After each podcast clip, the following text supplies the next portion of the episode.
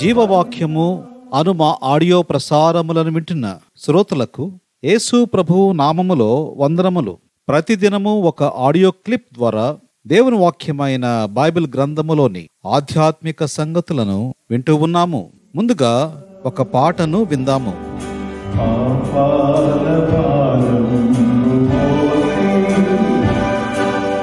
ఈ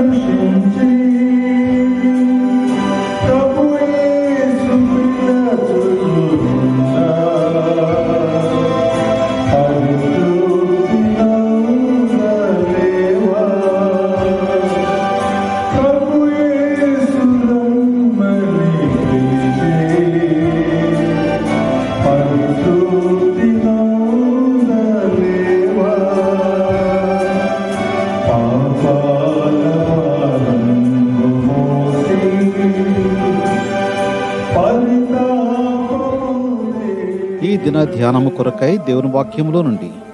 నిర్గమాకాండము ముప్పై మూడవ అధ్యాయము పదునాలుగవ వచనమును చదువుకుందాము. నేను నీకు విశ్రాంతి కలుగజేసేదను.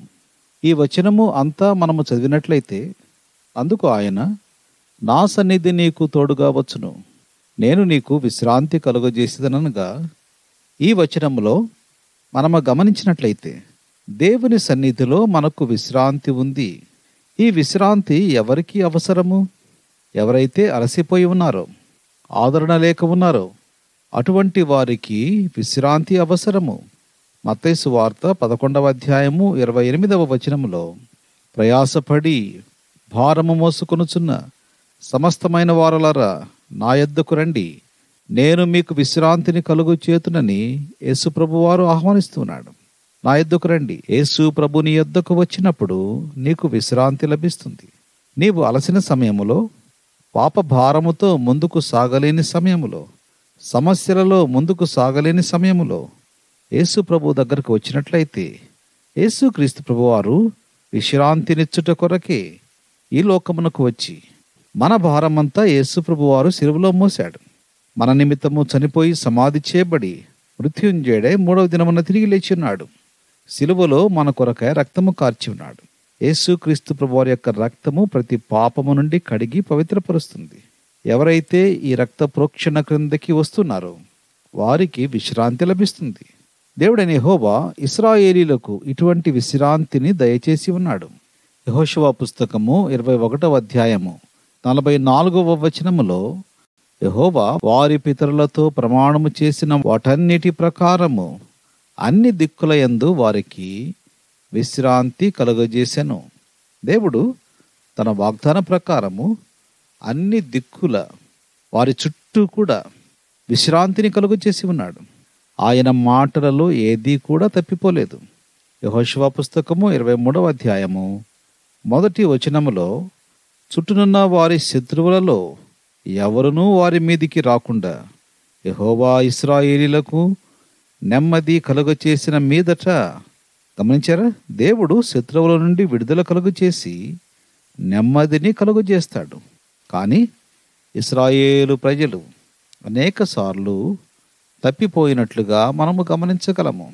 అందుకే ప్రభువు చెప్పుచున్నాడు కీర్తన తొంభై ఐదు పదకొండు. కావున నేను కోపించి వీరెన్నడూ నా విశ్రాంతిలో ప్రవేశింపకూడదని ప్రమాణము చేసి తిని ఇది ఎంత ఘోరమైన పరిస్థితి? ఒకసారి విశ్రాంతిని గూర్చిన వాగ్దానమును పొంది విశ్రాంతిని అనుభవిస్తూ తప్పిపోతే దేవుని కోపానికి గురి అవుతారు. ఈనాడు దేవుడు నీకు విశ్రాంతిని ఇవ్వాలని కోరుతున్నాడు. నిత్య విశ్రాంతి కావాలి అంటే యేసుక్రీస్తు ప్రభువు దగ్గర మాత్రమే దొరుకుతుంది. యేసుక్రీస్తు ప్రభువారు మనకు శత్రువైన సాతానును సిలువలో చితుకు దొరికాడు. మనకు విశ్రాంతిని సిద్ధము చేశాడు. ఇర్మియా గ్రంథము ఆరవ అధ్యాయము పదహారవ వచన ప్రకారము. యెహోవా ఇలాగు సెలవిచ్చుచున్నాడు. మార్గములలో నిలిచి చూడుడి. పురాతన మార్గములను విచారించుడి. మేలు కలుగు మార్గమేది అని అడిగి అందులో నడుచుకొనుడి. అప్పుడు మీకు నెమ్మది కలుగును. అయితే వారు మేము అందులో నడుచుకొనమని చెప్పుచున్నారు. గమనించారా? దేవుడు సిద్ధము చేసిన దానిని కాదు వద్దు అనేవారు ఎంతోమంది ఉన్నారు. నీవు ఆ గుంపులో ఉండకూడదని దేవుడు కోరుచున్నాడు. ఏప్రిల్ రాసిన పత్రిక నాలుగవ అధ్యాయము పదవ వచనములో దేవుని ప్రజలకు విశ్రాంతి నిలిచి ఉన్నది. కనుక నీ కొరకు నిలిచి ఉన్న విశ్రాంతిలో నీవు ఉండాలని ప్రభువు కోరుచున్నాడు. అలాగున ప్రభువు నీకు సహాయపడునుగాక. ప్రార్థన చేసుకుందాం. ప్రేమ కలిగిన మా ప్రియ పరలోకపు తండ్రి నమ్మదగిన మా దేవా యేసు ప్రభు వారి పరిశుద్ధమైన నామములో మీకు వందనములు చెల్లిస్తున్నాం. మాకు అనుగ్రహించిన శ్రేష్టమైన వాక్కును బట్టి వందనములు చెల్లిస్తున్నాం. విశ్రాంతిని మీరు ఇచ్చుట కొరకే ఈ లోకంలోనికి వచ్చారు. నిత్య విశ్రాంతిలో మాకు ప్రవేశము కల్పించారు. అనేక మంది విశ్రాంతిని కాదు అంటున్నారు. లోకమిచ్చు శాంతి కొరకే ఎదురు చూస్తున్నారు కానీ అది తాత్కాలికమైనది అని గ్రహించి యేసు ప్రభువులో ఉన్న ఈ నిత్య విశ్రాంతిని పొందుటకు సహాయపడమని ప్రార్థిస్తున్నాం. మీకే సమర్పించుకుంటూ యేసు ప్రభు వారి పరిశుద్ధమైన నామములో స్తోత్రములు చెల్లించి వేడుకుంటూ ఉన్నాము తండ్రి. ఆమె గాడ్ బ్లెస్ యూ.